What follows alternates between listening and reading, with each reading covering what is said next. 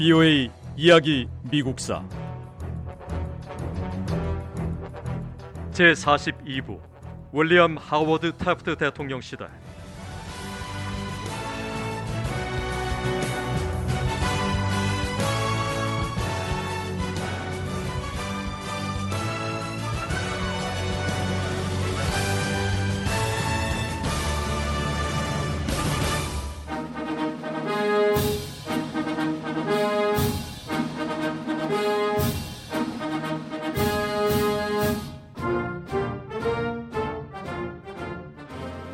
(1909년 3월 4일) 윌리엄 하워드 태프트 대통령은 취임 선서를 하고 국정 운영을 시작했습니다.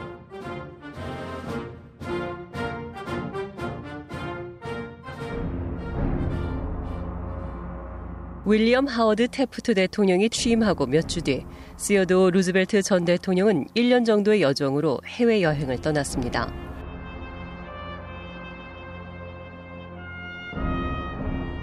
루즈벨트 전 대통령은 여행의 대부분을 아프리카에서 야생동물을 사냥하며 시간을 보냈습니다. 루즈벨트 전 대통령의 친구인 테프트 대통령은 오랜 여행을 떠나는 친구에게 작별 인사를 담은 편지를 썼습니다. 테프트 대통령은 대통령으로서 최선을 다하겠다고 약속했습니다. 태프트 대통령은 자신이 루즈벨트 전 대통령만큼의 지도력을 발휘하긴 힘들 거라고 스스로 생각했습니다.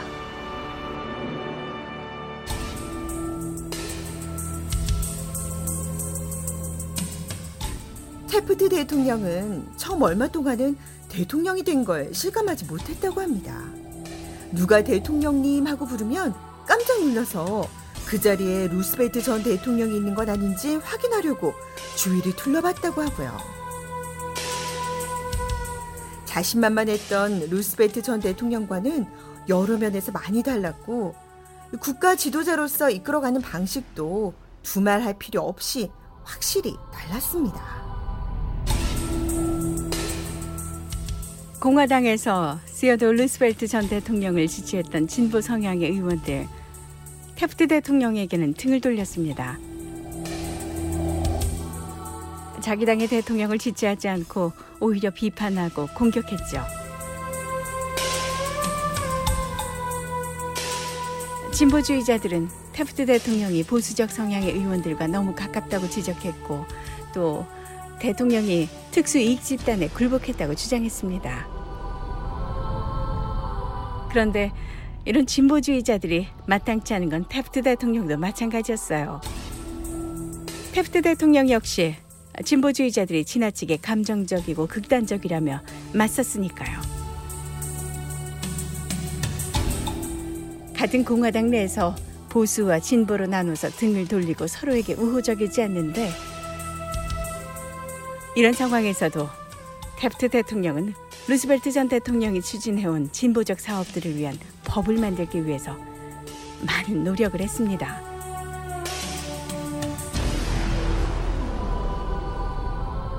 윌리엄 하워드 태프트 대통령은 여러 분야에서 성공적인 결과를 이뤄냈습니다. 태프트 대통령 시기에 별도의 노동부가 설립됐고 두 가지 헌법 수정 조항에 대해 의회 승인을 얻어냈습니다.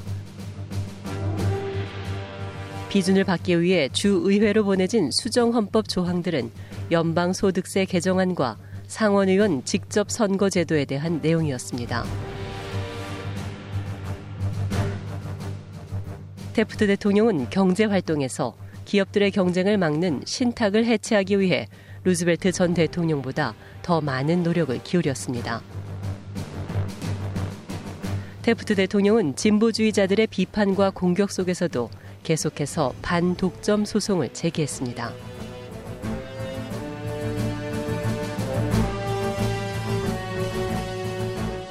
테프트 대통령은 임기 동안 여러 가지 성공적인 결과를 이뤄냈지만 동시에 여러 분야에서 실패를 경험하기도 했습니다. 테프트 대통령은 수입 관세를 낮추는 법안에 서명했는데 이 일은 기업인들과 진보적 공화당원 모두에게서 배척을 받았습니다. 테프트 대통령은 캐나다와 자유무역 협정에 대한 협상을 추진했는데 캐나다 의회가 협정 체결을 거부했습니다.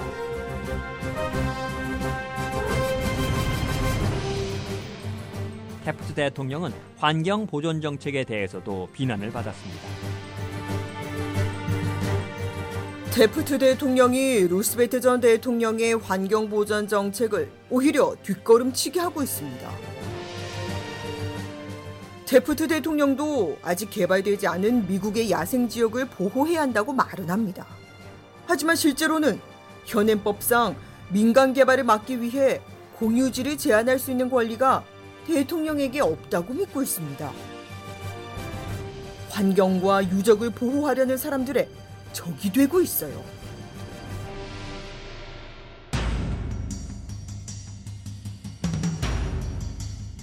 윌리엄 하워드 테프트 대통령은 임기 내내 자신을 비판하는 세력들과 맞서야 했습니다. 이런 힘겨운 투쟁과 실패는 대통령으로 보낸 4년이 테프트 대통령의 인생에서 가장 불행한 시간으로 느껴지게 만들었습니다. 테프트 대통령은 하원 의장의 권한을 줄이려고 했던 문제로 최후의 타격을 입었습니다. 하원 의장은 보수적인 성향을 가진 공화당원이었습니다. 진보적인 공화당원들은 하원 의장에게 사사건건 반대했습니다. 이 문제로 공화당은 분열됐습니다.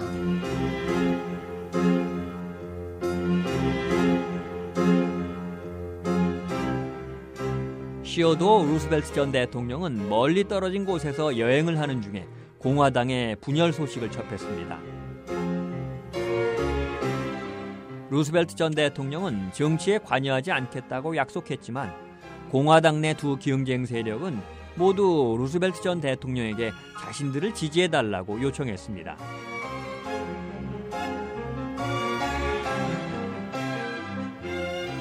(1910년 6월 18일) 시어도 루즈벨트 전 대통령에게는 자신감을 심어주는 기분 좋은 하루였습니다.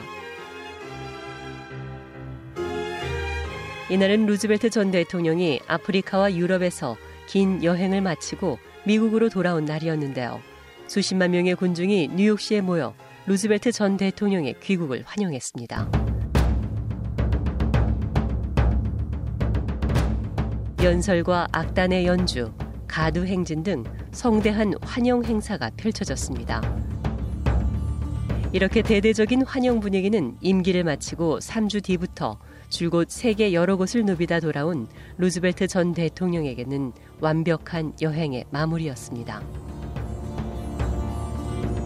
루스벨트 전 대통령이 여행 중에 한 일들은 대부분 크게 성공했습니다. 루스벨트 전 대통령은 몇 달 동안 아프리카에서 사자와 코끼리 같은 야생동물을 사냥하며 시간을 보냈습니다. 이때 잡은 사냥물을 모두 미국으로 가져왔고요. 스미소니안 협회에 기증했습니다.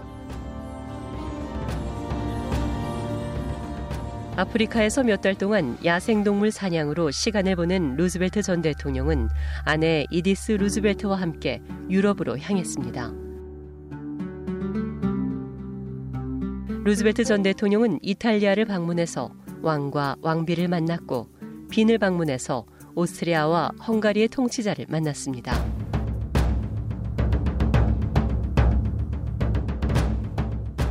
루즈벨트 전 대통령이 독일로 건너갔을 때는 독일 황제 빌헤름 2세 환영을 받았습니다. 독일 황제 빌헬름 2세는 전직 미국 대통령인 루스벨트를 대규모 독일군 열병식에 초대했습니다.